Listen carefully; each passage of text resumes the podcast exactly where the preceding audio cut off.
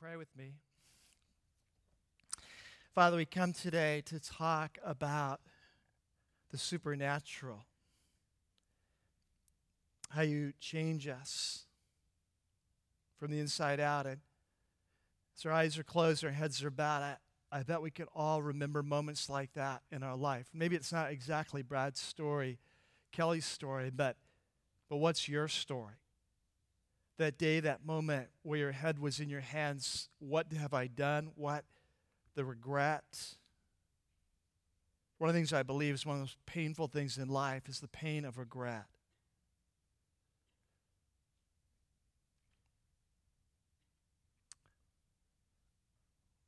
And yet here's a God who comes after us, a God who wants to restore us and heal us, and bring our heads out of our hands and to change us from the inside out. Their heads are bowed. Just listen to this from the book of James, where James writes, "Submit yourselves then to God and resist the devil, and he will flee from you. Come near to God, and he will come near to you. Wash your hands, you sinners, and purify your hearts, you double-minded. Grieve and mourn and wail. Change your laughter to mourning, and your joy to gloom. Humble yourselves before the Lord, and he will lift you up." So our heads are bowed. Where are you today? Where do you need healing? We're going to be talking today about the supernatural. God, we pray you'd come and meet us now in this moment. In Jesus' name, amen. Wow, it's a heavy story, isn't it? It's hard to transition. It's hard to move from there to where we're going today. But I'd ask you to try. Can we do this together? Can we move on? We're in the midst of a series right now. It's called the Movement at Rocky Peak. And for those of you who are brand new, and every week we have people who are brand new, so I like to stop and kind of bring you up to speed. It's called the Movement at Rocky Peak. It's a series about our vision, our values, the strategies we believe God's giving us to draw us into our future. And if you've been here every week, we start off by just kind of reviewing quickly the vision God's given us. It's there in your note sheet that we believe God's calling us to unleash a movement of passionate Christ followers. We're doing four things. The number one, we're pursuing God. We want to know God, love God, experience God, hear His voice, follow Him. Number one priority in life, please Him. Number two, we want to love people in the radical ways in which Jesus has loved us. Number three, we want to serve sacrificially, that we believe God's called us and gifted us to make a difference in this world, both inside the movement and outside the movement. And then finally, to share Christ, that we believe that when we become a follower of Jesus, we become a part of this movement, and each of us has a responsibility to help advance the movement in the place where he's put us. And so, and then in the next 6 weeks, if you turn the page, we've talked about these values that God's written on our heart as a church, and every week we've spent 1 week on each of the values, 6 weeks, six values. And so you see there, the first value is the Word, embracing the truth. We want to be a church that's knee-deep in the Word. We believe the Word is the path to life. It's the source of truth. It's the key to our growth, and so we want to embrace the Word. Number two, that our second value is authenticity, living honestly. We want to be a church that's learning how to live honestly before God and one another, real life, real relationship, change from the inside out, sharing our stories, growing together. Number three, the value of relevance, that we believe that the message of Jesus is the most important message in all the world, but we need to, in every generation, share it in a way that can kind of relates to the culture. It overcomes some of the obstacles and stereotypes that often keep people from coming. Number four is transformation, becoming like Christ, that we believe the whole purpose of following Jesus is to become like Jesus. And that starts by just obeying what He's showing us today. If we'll obey what He shows us today, He'll show us more tomorrow, and the process goes on. We talked next week about worship, responding to God, that God's called us to a relationship with Himself that's real, it's powerful, it's alive, and that as we experience Him in a firsthand way, the natural result is a life of worship, not only with our lips, but with our lives. And then if you were here last week, we talked about relationships, doing life together. that we believe that in this journey of becoming like Jesus, it's impossible to become like Jesus on ourselves, by ourselves. We need one another. I need your love. You need my support. I need your challenge. You need my encouragement. We're in this thing together to learn how to love one another, how to take care of one another, how to grow together, and how to do relationships a whole new way. Now, today we come to our last core value in this part of this series, and it's called the supernatural experiencing God. And so if I had to put it in a nutshell, I'd put it like this, that we believe that this relationship with God that we have, this journey that we're on, it's a supernatural journey from beginning to end. Now, this flows out of the life and teaching of Jesus, just like every one of these core values. One of the things that Jesus said, you might remember this, he had a very famous conversation with a spiritual leader named Nicodemus.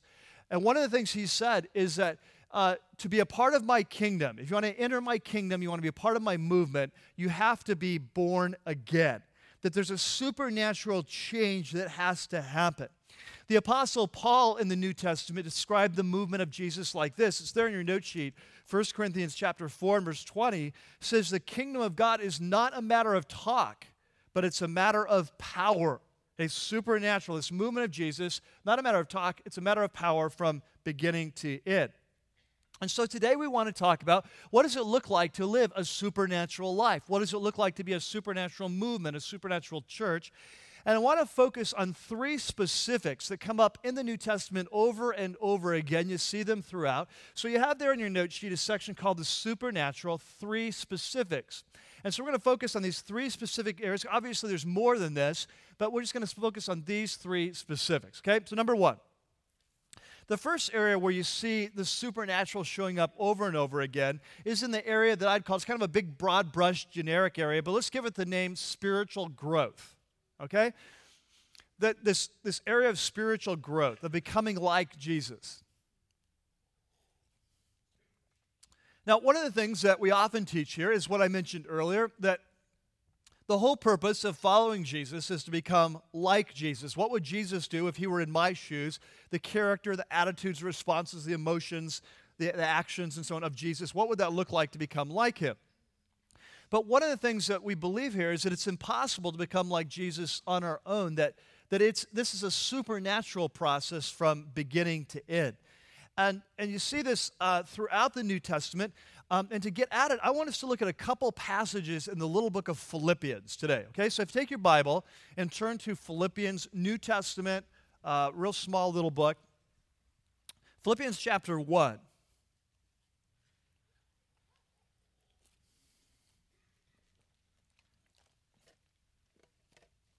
For some of you, if you've been a Christ follower a while, you'll probably recognize this verse.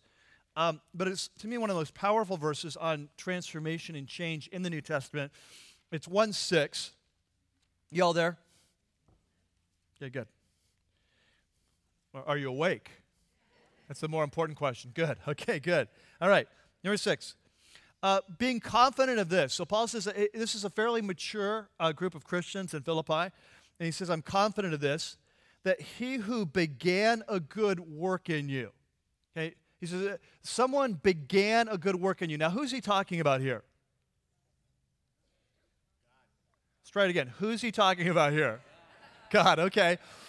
I want you to catch this. Neon lights. He says that God began a good work in you. Are you clear on this? He says that when someone comes to Jesus, this is not a natural thing, that this is a supernatural thing. First thing, that God begins this good work. Are we clear on that? Okay. Last weekend, we had a welcome dessert at my house. You know, once a month, we have these desserts for new people coming to the church. And one of the questions we always ask them is, why did you first come to Rocky Peak? How did you get here the first time? And why did you come back? And it's always fun to hear the answers. And this particular night, pretty much everyone here at this particular welcome dessert was within, if you go back 6 months ago, they were an unchurched person. Pretty much every person there. I think it was one exception. And so every person there was kind of unchurched, that you go back 6 months ago, they were not Christ followers, they were not interested in Jesus. Some of them were antagonistic towards Jesus, antagonistic towards Christianity, any organized religion. So you go back 6 months. In most cases, if you go back 3 months, in many cases, if you go back 1 month, All right, getting in the picture. So we're going around and sharing this story. How did you come to Rocky Peak? And they begin telling these amazing stories, these supernatural stories of how God has been after them, how God's waking them up, how God's drawing them on. They can't believe it. They're shocked that they're sitting in my living room. They can't believe it, it's happening to them. But their life has changed. Some of them have already decided to become Christ followers. Some of them are just checking Jesus out. But they all have these stories, and it's so clearly supernatural. Like, you listen to these stories, I just shake my head afterwards. I look at my wife, and I cannot believe what God's doing here. It's just it's amazing. And you know, that's the way it typically is that when someone first comes to Jesus, they're often the most surprised person in the room, right? Some of you remember, I can't believe that this is happening to me. You know, it's like, it's just so clearly and obviously supernatural, right? And that's how we start the journey. But here's the interesting thing. The longer that we walk with Jesus, that many times we start taking responsibility for our own growth. Have you seen this happen? You first come to Jesus, you're trusting him because you don't know what else to do. You know it's not about your willpower. You know it's not about your self-effort. You know it's not because you're so brilliant. It's just God's doing something. You're just kind of following where he's leading. But now we've been a Christian 2 years, 3 years, 5 years, 15 years, 35 years, 105 years, whatever. And now it's kind of like we've kind of fallen into this trap of thinking like, hey, I'm on my own here. I need to read my Bible. I need to pray. I need to share. I need to share my faith. I need to serve. I need to give. I need to do all these things. And all of a sudden you wake up one day and you're just kind of overwhelmed with being a Christian. Have you ever been there? It's like, man, this was so cool when it started. It was amazing, but now I'm exhausted. You know, when you first came to Jesus, he said, come to me, all you are burdened and heavy laden, and I'll give you rest. And you're like, man, that's my story. And now you're like, I don't know what happened, but I came to Jesus, I'm exhausted. You see what I'm saying? And what's happened is that we have kind of slowly and subtly over time, we've taken responsibility for our own growth. As if it's up to us, our willpower, our energy, our self-effort, we're going to make ourselves grow. And we've transferred responsibility from God being the one who's primarily responsible to the one we're primarily responsible. So let's go back to this verse and see what it says. 1:6. Being confident of this, that he who began a good work in you, so who begins the good work? God. Very good. Thanks for being awake. Okay. That he will carry it on to completion. Catch that. Who will carry it on? God. Okay, so who starts it? Who carries it on? That sounds supernatural. Does that sound supernatural to you? He begins it. He carries it on. Well, how long? How long? Does he just carry it on until he gets tired of us? He just carried it on until, okay, you're pretty mature now. You're on your own. Well, no, he says he carries it on till what? Completion, defined by, look at the next verse, until the day of whom? Christ Jesus, until Jesus comes back. So what Paul says is that I'm confident that he who started this process of you, of becoming like Jesus, is going to continue this process of making you like Jesus until it's completed, defined by when Jesus comes back. You see? So are you with me on this? This process is supernatural from beginning to end. Now, if you go to chapter 2, just turn over a page, at least in my Bible, chapter 2, he talks more about this process. In verse 12, he says, therefore, my dear friends. Now, Paul had started this church. He's now no longer with them. He's in prison in Rome writing this letter. So he says, therefore, my dear friends, they're very close, as you've always obeyed. This is a church that's over their history, has been very obedient. They're part of the movement of Jesus. They're pursuing God. They're loving people. They're sharing Christ. They're serving. I mean, this is, they got it nailed. And so he says, as you've always obeyed, not only in my presence, in other words, when I was there, but now much more in my absence, I'm in prison, I want you to continue to work out your salvation with fear and trembling. Now, can you underline something for me? Can you underline that phrase, work out your salvation? I want you to catch this. You say, well, Mike, if God's in charge of this whole spiritual growth adventure, starting to end, he works in, are you saying there's no responsibility for us? Well, no, not at all. Paul says here very clearly, we're to work out our salvation. Now catch this. In the New Testament, salvation is always seen as a process. It's both its past, its present, and its future. So the Bible will say that we were saved when we first came to Christ. There's passages that will say we are being saved right now as we're being transformed to be more like Jesus. And then there's passages that say that we will be saved when he comes back. Okay, so it's past, it's present, and future. And so Paul says you're in the midst of this salvation process, transformation process, and I want you to work out your salvation and do it with fear and trembling. Why? Because this is serious business. This whole transformation is serious. Take it seriously, okay? But now he's going to go on and say why we're to work out our salvation. And let's look at what he says next, verse 13. For it is God who works in you. You catch this? What do we learn in Philippians 1:6? God starts the work. He continues the work until completion. Now he's going to talk. He says, God's at work in you. If you're a Christ follower sitting in here today, God's at work, active in your life here, now, this week, this time. He's at work in your life. And what's he doing? He says, well, he's doing two things. It's God who's at work in you to will and to act. Two things he's working at in your life. To will, to put his will, his desires into you. See, this is how God does the change process. When there's an area of your life he wants to change, he begins to create a hunger and a desire for you to change in that area. That's step one. That's what happens. See, that's how growth happens. When God wants to change you, he begins to create a sense of, oh, I need to change it. There's a new desire. He begins to put his will for change in our life. And then secondly, he's working to act. That now he begins to give us the power to act on this, you see? So he gives us the desire and the power to act. See, this is how it works. Now look what he says next. According to his good purpose. So God has a purpose for your life. He's got a plan for your life. It's good. It's amazing. It's beautiful. And God's always at work, working inside of you to change your desires, what you want, your will, and to give you the power to act. So let's put this together, verse 12 and 13. What Paul is saying is, I want you to work out your salvation. Why? Because God is working in your salvation. See, I want you to work out what God is working in. God's working inside of you. He's creating new desires. He's creating new things. He's directing you. I want you to respond to what God's doing in your life. So here's my way of putting it. God is calling us to cooperate, not to initiate. Okay? Catch this. He's calling us to cooperate, not to initiate. God is not saying, you take charge of your life, you figure it out, you make it happen. He says, no, I'm at work in your life to change your desires and to give you the power to act. Now I want you to cooperate, and I want you to work out what I'm working in. Does this make sense? Okay, now this is powerful stuff, because once we get this, it leads to a new freedom in our walk with Christ. It allows the responsibility for our growth to be where it belongs all along, back on God. God is leading. God is guiding. God's changing. Our job is not to create. Our job is to respond. You see? What is God doing, and how do we follow? And as he leads, I will follow, and I am changed in the process. Right?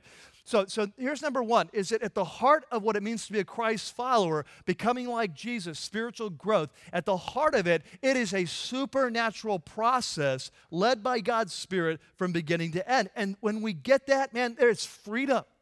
Because all of a sudden, I become God's problem. Are you with me? See, otherwise, if you think that your primary responsibility to change is upon you, as you sit here, every time I teach another area of life you need to grow, you have a bigger to-do list, right? Every time you come to church, every time you read your Bible, you find out some other area you're messed up that you got to fix. And if you follow Jesus for any length of time, you're going to get overwhelmed, right? Just one more area I'm messed up. But now, once I see I'm God's responsibility, it's like I'm excited to see where I messed up, because it just means one more thing that he's going to fix. You see? Yes, I'm a mess, but isn't that awesome that I'm your mess? You see? You see the difference? And it brings a freedom now that I'm no longer afraid to uncover what's wrong with me. I'm excited to uncover what's wrong with me, because I can say, God, look how screwed up I am. Could you help me with this? You see? And so now the responsibility, and there's a freedom and a joy that comes back into life. It's just like when we first started following Jesus. You see? We put the responsibility back where it belongs. You see? The second thing that happens when we realize this is the power comes back into our life. When you are a new believer, God's just changing you. You're not even smart enough to know you needed it, right? And so the power is flowing. But it's funny, the longer we walk with Jesus, sometimes we're not changing anymore. There's no power anymore. Why? Because we stopped trusting Him. We started trusting ourselves. And so God says, okay, as long as you think you got it covered, I'll let you do it. You've all had a 2-year-old. I can do it myself. Great. What do?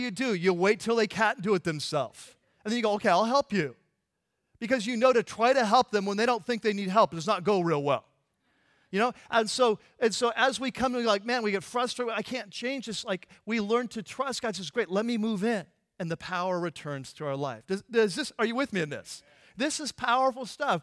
Our Christian transformation process is a joint project with God. He calls us to cooperate, not to initiate. And as we learn to trust Him, power is released in our life. Okay, number two. The second area, and again, hard to put a handle on this, so I'm just going to call it God's voice. We just call it that, God's voice. The second mark of the supernatural is that God calls us to a relationship that is alive, it's real, and so God is going to be interacting with us. He calls us to a very interactive relationship. And there's something that happens in our life when we begin to experience God communicating with us personally, that our relationship with Him goes to a whole new level. And so as a church, we believe that God is alive, He's well, He wants to speak into our life. He wants to communicate with us. He wants to direct us, guide us, move us, show us things, teach us personally. And when that happens, our relationship goes to a new level. Stop and think with me for a second. One of the marks of a personal relationship is what I call two-way communication, right? Like we talk in Christian circles all the time that we have a personal relationship with Jesus Christ. That's our phrase, right? And so like if you're sharing Christ with someone and you're telling about your relationship with Jesus and they say, hey, but I'm not really interested, I'm not really religious, we get kind of irritated, right? We go, oh, this isn't about religion, this is about relationship, and we're dead on, absolutely right. But if you stop and think about it, one of the marks of a relationship is communication, two-way communication. Like, for example, let's say that I were to tell you that and share with you that I am a close personal friend of the President of the United States right now, President Obama. And I would share with you that every week that I email him at least 2 or 3 times a week, long emails, just to give him some advice from a biblical perspective on running the nation, right? Every week I spend like 2 or 3 hours on this. That every week I kind of look at the policies coming up, and then I compose very carefully crafted, I know he's busy, very crafted, you know, email, and I share this with him every week. And so we're I tell you, you know, we're very close. And you're like, really? That's awesome. Well, can you tell me some like president stories? Or like when you email him, like, what does he say? Do you have any? Oh, he's never answered me back. But we're very close. We're very close. I just know he's busy, doesn't have time, and so on, but I know, I can tell that's influencing his direction here. We're very close. You'd be looking at me like, man, we need to find a new pastor, right? This guy's gone off the deep end, right? Why? Because it's a mark of personal relationship to have two-way communication. And if I tell you I'm very close with the president, I'm very specific about advice and needs, but he's not answering back, you don't have a real relationship, Mike, you're crazy. You don't have a relationship until he answers you back. You're exactly right. But that's the same with God. You see, many times we talk about a personal relationship. Well, yeah, I pray all the time. I give him advice on the universe, you know.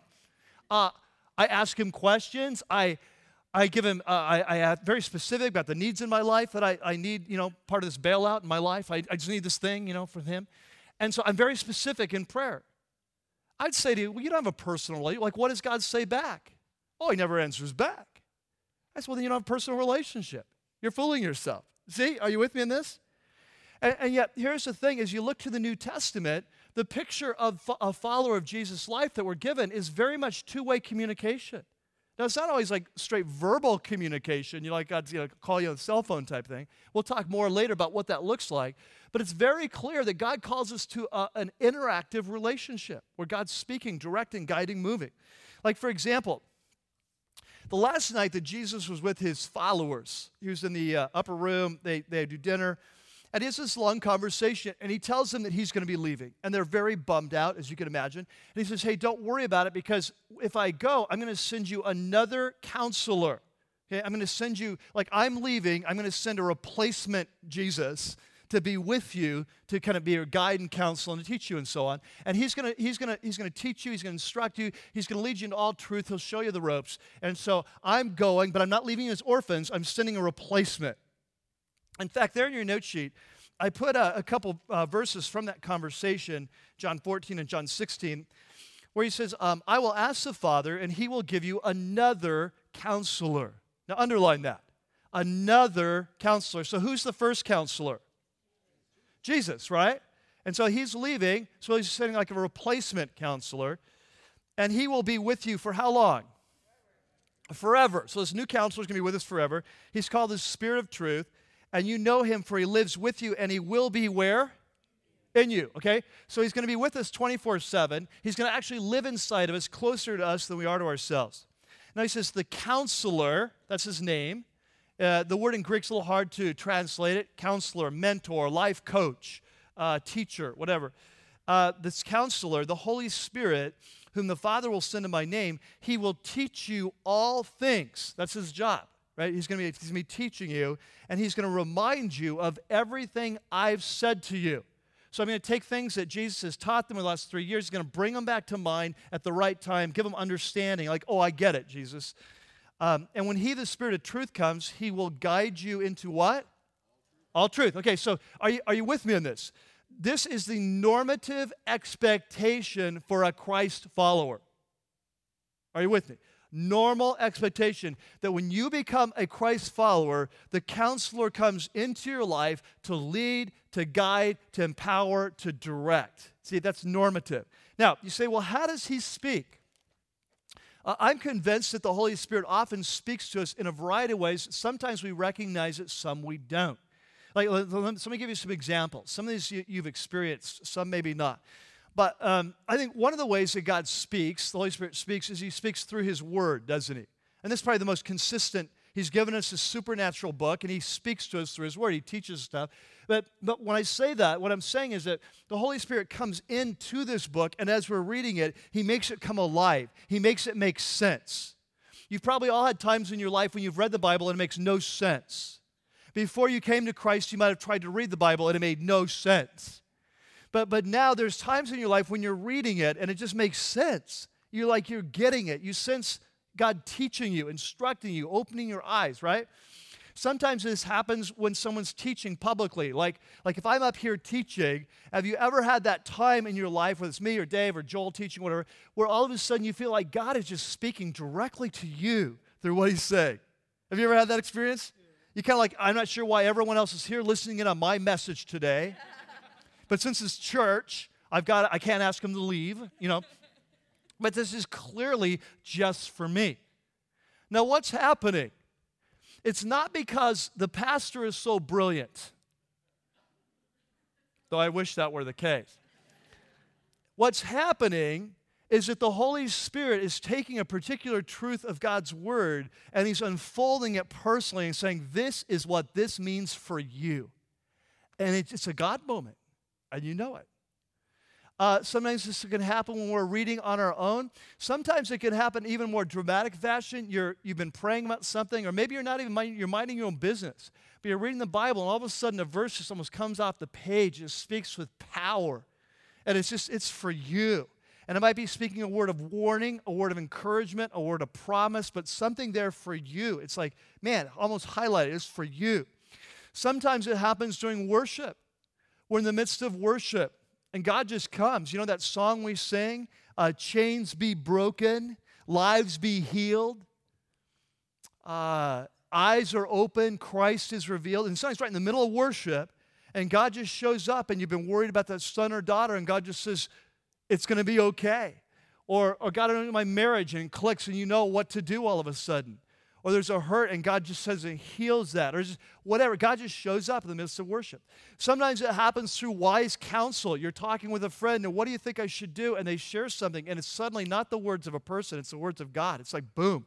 It's like, that's for me. Sometimes it happens in aha moments, I call them. This is one of the ways God speaks to me the very most is, I call them downloads, spiritual downloads.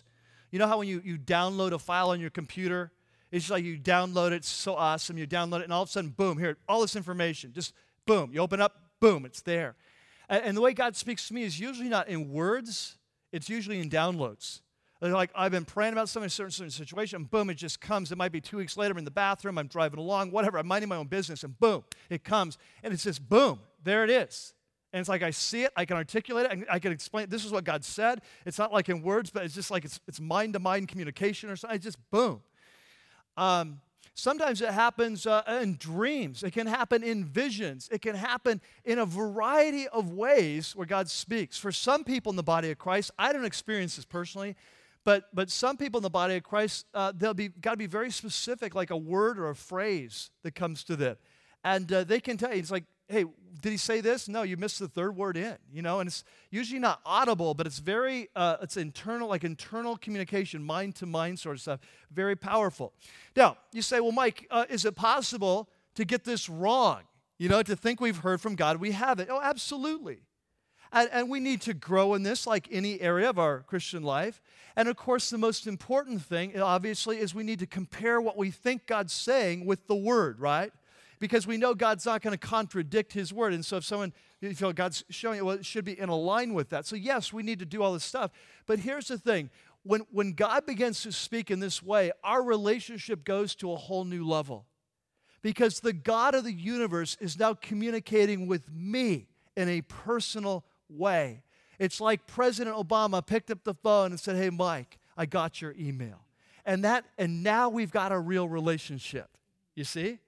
But until that happens, I'm just shooting off my things. I might be very specific in prayer. I might be doing this stuff. But if I'm not sensing God leading, moving, teaching, showing, opening my eyes, there's no sense of real relationship, you see? So that's the second area, God's voice. Now, the third area where God, the New Testament talks a lot about the supernatural is in the area, I'm going to call them signs and wonders, okay? And this is sort of the New Testament word for miracles.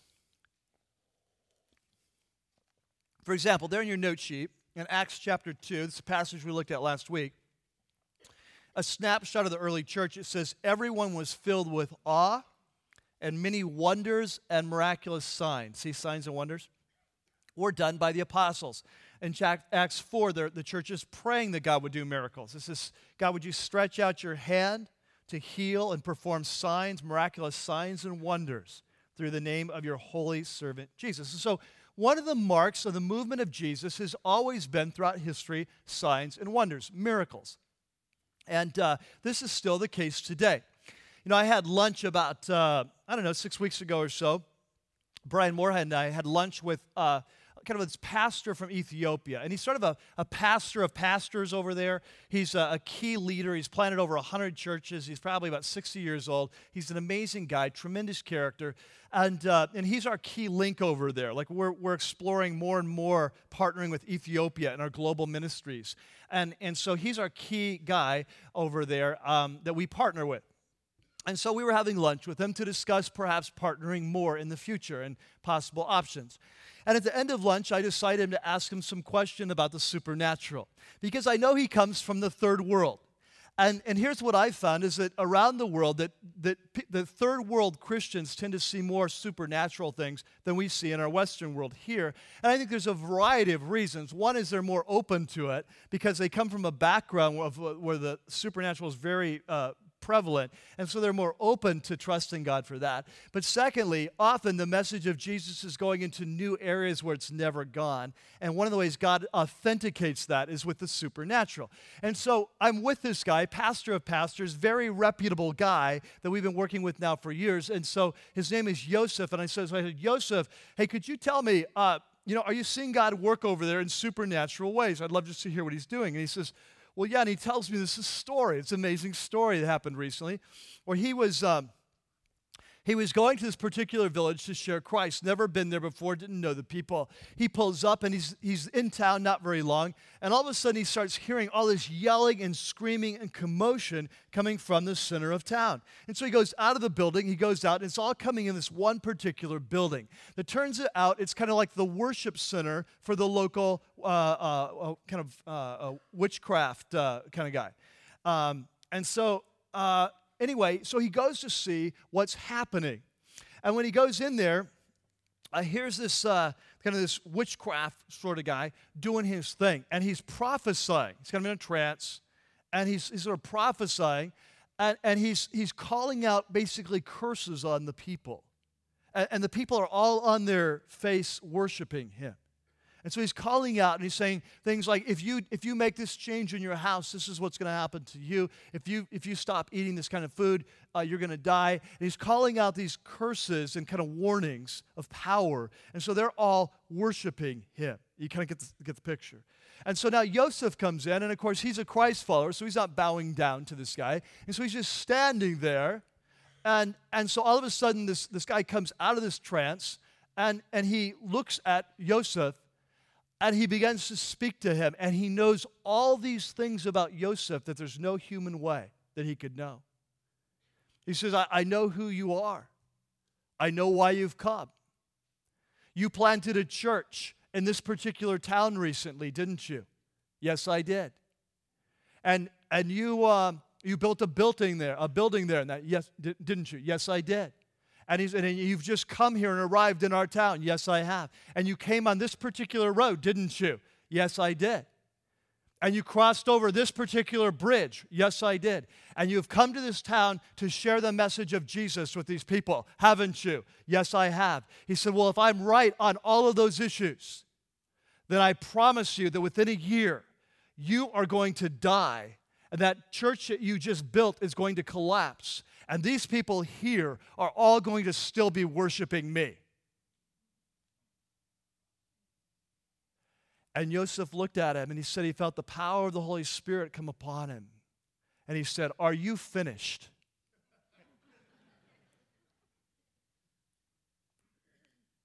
He said, here is what I tell you in the name of the Lord is going to happen. Within a year, you are going to be dead. This worship center was going to be torn down, and all these people are going to be worshiping Jesus. And 1 year later, it all came to pass, as he said, in the gospel of Jesus. Amen. Yeah. Now, here's the thing. These kinds of stories are very common in the third world today. We often don't hear them as much here, but they're very, very common. You talk to missionaries, whatever, the miraculous, very common. But you know, they're happening here too. They're happening here, even in our own church. Oh, let me just share with you a couple stories real quick. There was, back at the beginning of this series, the movement, back in February, if you were here, you remember we started it off with the 24 hours of prayer. And we came together on a Wednesday night. We did a special kind of prayer and worship meeting. We called it the 25th hour. And if you were here, the place was packed. It was unbelievable. The power of God was here in a way that I've not experienced it at Rocky Peak in my 4 years here. And it was just a very powerful night. And at the end of that night, I got up and just sharing what God was putting on my heart that, hey, men and women, this is not the end. This is the beginning. What we've experienced here tonight is just the beginning. I see a day when our church will be packed, and we will be experiencing more power and more presence of God than this night. We'll be experiencing that every weekend at our weekend services. This is coming, and I'm telling you, and I just began to speak into that situation. Well, 2 days later, I get an email from this lady. She's a very credible lady, very kind of stable, kind of person. We know her here in the church. And so she sends me this email, and she says, I didn't want to send you this email because I just didn't want to do it, but my life group leader and my husband say, I've got to tell you what happened to me. And so, so very stable, but always been kind of skeptical of the supernatural, you know, that kind of wiring. And so here's her email that she sends to me. From that Friday. And she says, Dear Pastor Mike, where to start? At the encouragement of my husband and my life group leader, I feel compelled to share with you something that I experienced this morning. Okay, here it goes. Just a little background. I've always been somewhat conservative in my comfort level with things I consider to be supernatural. I suppose that comes from seeing some of the crooked and false teachers on TV. Can I hear an amen? Amen. Okay, we're all there. I admit that I can be very skeptical regarding those kinds of things. If I'm going to be completely honest, I even hesitated when at the prayer service you said that you'd, quote, seen how our church will be blessed. But I vowed to remain open to it because I felt God's powerful presence in our church, especially more recently. So when I had what I believed to be a vision this morning, I was taken back. I don't know much about this type of thing or how to discern what happened, so I guess I'll just share it with you. Just like every other weekday morning, I was driving to work, listening to and singing worship music. I was just feeling pretty mellow, enjoying time with God. And then something that's never happened to me before, but it happened. God hit me with what I guess was a vision. It was so powerful. It wasn't a daydream or something that I was praying for or hoping for. It came out of the blue, and it was like I almost felt it physically. It was so powerful. I saw our church from an aerial view. I could see it as if there were no roof to block my view. Inside, people were worshiping all in unison, all moving together like the waves in the ocean and how they move the fish and the plant life, or like a giant flame moving back and forth. I couldn't see any one person as they all blended together. The power was building inside the church, and I could sense that people outside the church were curious and wanted some of what was happening on the inside. And then it was over, as quick as it came. I've never experienced anything quite like it. I don't have the words to adequately describe how it felt. Maybe I'm making a bigger deal of it than it really is. I don't think so. Maybe God's just confirming what you said and challenging me to my next level of my faith journey. In either case, I did want to share it with you because God allowed me to experience it for a reason, even if I don't know what it is. As I thought about that, it's like, so why did God do that in her life? Why this vision? It could be to expand her faith. It could be to affirm what I was projecting for the future. But I'll tell you what I truly believe, that usually when God gives us a vision like this, what's happening is he's showing us his vision of this preferred future. And what it is, it's a call to prayer, that we would begin to partner with him to pray that into reality. Are you with me on this? See, this is prayer at its best. Prayer at its best is where God shows us what he wants to do, and then we begin to partner with him in prayer to make that a reality, you see? Let me tell you a second story. Earlier this month, actually it was the beginning of March, I forget we're in April, but earlier, I got an email from a lady that's relative, she's been at Rocky Peak less than a year. I remember meeting her at a welcome dessert. Again, really solid person, but she says, "Dear Mike, where to start?" That's the other one. Pastor Mike, I have to share with you a bit of this testimony. Since coming to Rocky Peak, I've been attending Celebrate Recovery. We were studying earlier this month a lesson on denial and admitting to God or at least one other person whatever the problem is we're struggling with. At the meeting, I met with a lady who admitted some things to me, not very atrocious seeming, but still difficult for her to put into words. And as I was praying for her, I realized there was something I needed to admit to at least one person and to God. I've struggled with suicidal thoughts and ideations for 31 years. I first identified this problem when I was 19. I was admitted to a, quote, nut house facility at least twice for severe depression and suicidal tendencies. When my sister died in 2007 and she committed suicide, the thoughts and the oppression escalated. Since that time, I have not been able to shake the depression fog for more than a few days at a time. I'm constantly barraged with thoughts and constantly battle those thoughts. And the battle rages on. That night I decided I needed to confess this. So I knew that due to the sensitivity of this, that my sponsor would have to go to the ministry leader. So I called the ministry leader my sponsor with every intention of sharing it with both of them. As it turned out, there was not a good time for the three of us to meet. So I ended up talking to the ministry leader first. She asked all the appropriate questions and gave me some practical advice for battle and then prayed for me. The next day, I did the same with my sponsor, and the scene repeated. The next morning when I woke up, praise God, all those thoughts are capital letters gone. Capital letters gone. I wish I could express how wonderful this is for me. I can think clearly. I can finish a sentence. I feel good. The fog of depression is lifted.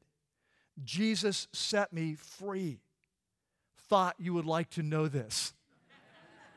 Isn't that awesome? You were right. I want to know that. I want to know exactly. I want to know every detail about that story, right? Hey, so a third mark of the supernatural is wherever the movement of Jesus is gone, there has always been the supernatural. There has always been signs and wonders. Now, how much, how often, and well, that's up to God. That's not up to us. That's a sign of the supernatural. Now, as we begin to wrap this thing up, I want to ask you three questions just to do some self-evaluations we've done every week. Where do you stand with the movement?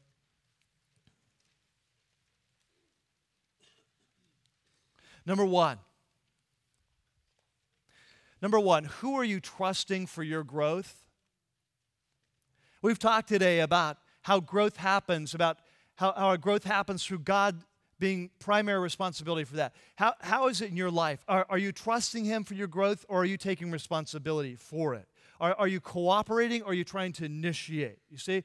It's an important question because when we learn how to cooperate and instead of initiate, we regain our freedom and we regain the power that we once experienced. Number two, the second question is, are you listening for God's voice in your life?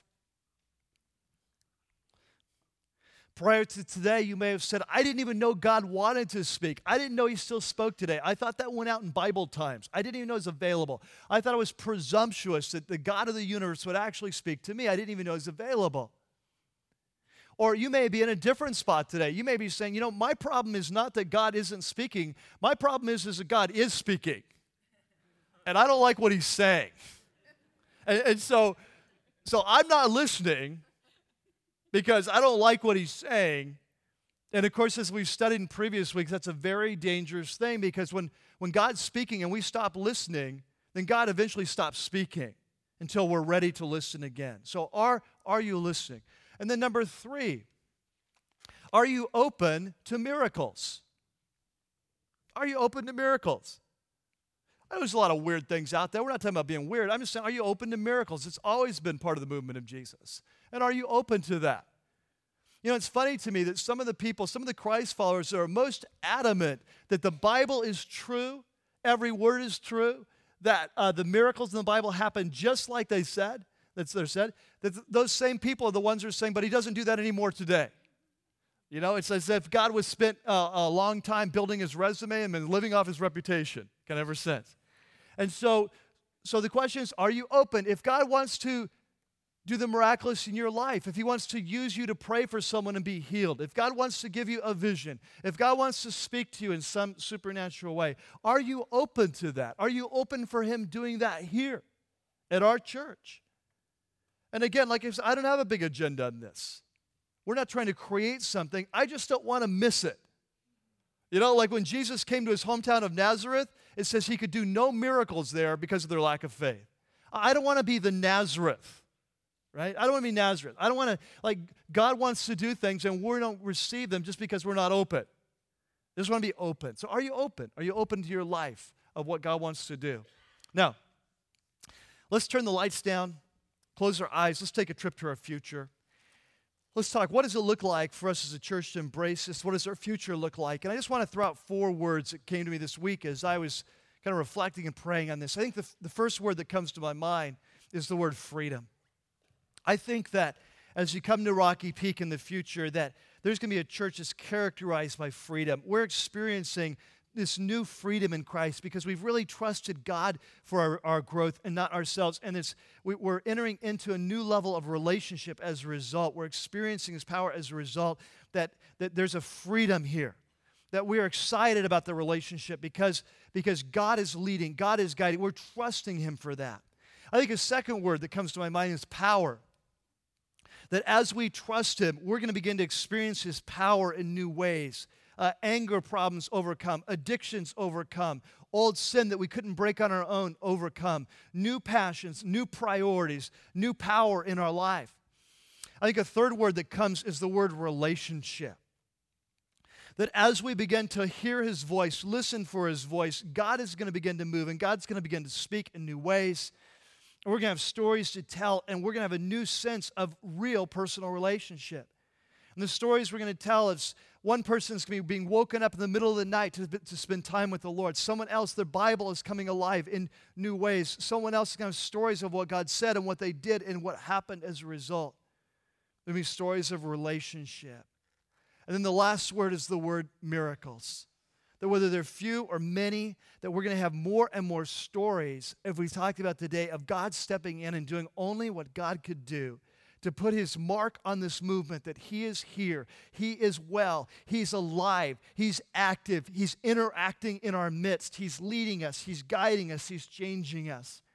And together as a church, we're going to experience exactly what the Apostle Paul said. The kingdom of God, this movement that we're about, it's not about words. It's not about theory. It's not just about teaching. It is about the power of God changing us, leading us, guiding us, doing only what God can do as He leads us in this movement.